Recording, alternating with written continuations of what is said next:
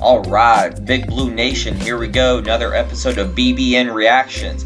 Unfortunately, again, this episode is brought to you by a loss by our Kentucky men's basketball team, a 17-point loss to Georgia Tech. Calipari's former assistant Josh Pastner upending the Cats. Now, while it was a 17-point loss for the Cats, it was a $20 loss for me. That's right, I was confident enough these Cats to drop $20 on the money line. Not a good night for the Cats. Not a good night for me. Let's get to it. This was rough. I mean, I try to be the optimist, but this was tough. An 0-2 Georgia Tech with losses to Georgia State and Mercer. Not just beating Kentucky, but by beating the Cats by 17. It was a bad loss. It was basically all system failure, and it wasn't Kansas. It wasn't a good experienced Richmond team projected to win the Atlantic 10. It was a bottom tier in the ACC, bottom of the barrel Georgia Tech team that's already lost twice to mediocre mid-major teams. A loss, that you can't really blame on bad shooting, on not shooting well from three-point land. No excuses. This was bad. Second point, the assistant outcoached the mentor. Credit to Josh Pastner. He played most of the game in his zone, which was primarily looked to be like a 1-3-1 and into a matchup 2-3 zone at times. A few possessions of man-to-man, just keep the Cats off balance. Calipari clearly didn't have the team ready to play against this zone, and I'm sure Pastner knew that Cal wouldn't. UK looked lost, they looked puzzled, and at times they were just disinterested in running any kind of zone offense. The Cats had 21 turnovers. While some of this falls on the players, I still think you have to give kudos to for Georgia Tech to putting the defense in the best position it could be in to turn over the Cats, to make them feel uncomfortable. I'm not sure what Calipari did during the entire week off, a full week's of practice since that Kansas game, but it sure doesn't seem to be anything that prepared the Cats for this game against Georgia Tech. Now, brings me to my third point. I hope Big Blue Nation likes watching zone defense because that's about all the Cats are going to see the rest of the season. 2-3 zones, matchup zones, 1-3-1 like Georgia Tech used. They're easily going to be the majority of the defense that Kentucky faces the rest of the season. And to be honest, I'm still a little surprised that Cal had this team so unprepared to face it. I mean, not every team is going to play zone against us, and not every team is going to play zone for 40 minutes, but it's hard to believe the staff couldn't have seen this coming. It's hard to believe the staff didn't know ahead of time that they were going to see a lot of zone defense, especially early in the season against some of these teams. It's not that we didn't execute. The Cats look completely lost. Our dudes look just out of sync. Not that that they couldn't remember a play, or it looked like they had no idea what to do. I mean, Auburn, LSU, South Carolina, Florida, Ole Miss, trust me, lots of zone defense coming our way. Now, having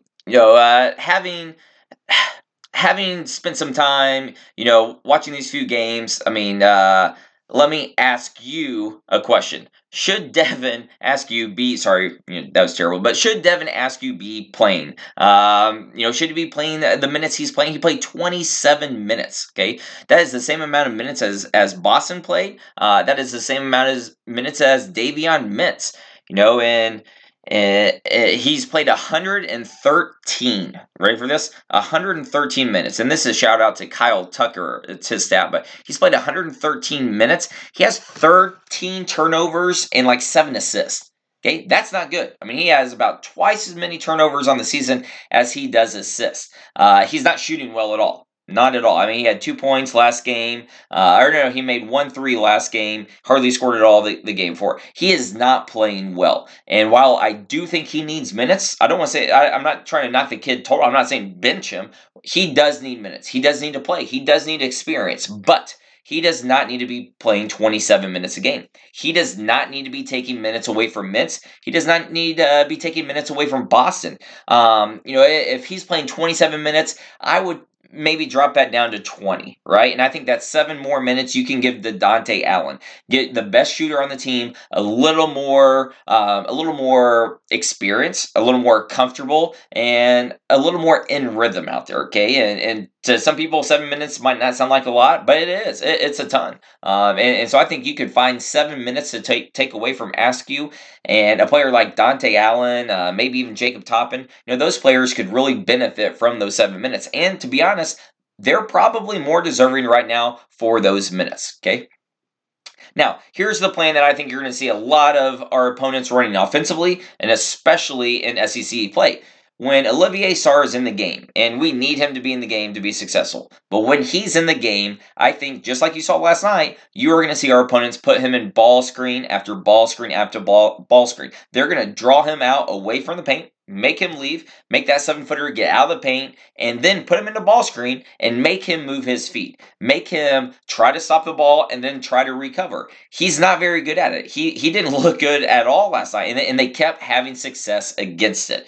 And when the Cats really had to over-rotate, to help on Sarr's man dive into the basket, roll into the basket, they threw the skip pass, open three, knocked down. It was a disaster. Okay, so teams will bring Sarr out and make him guard. We say it every year, but Cal's best option is probably a zone defense.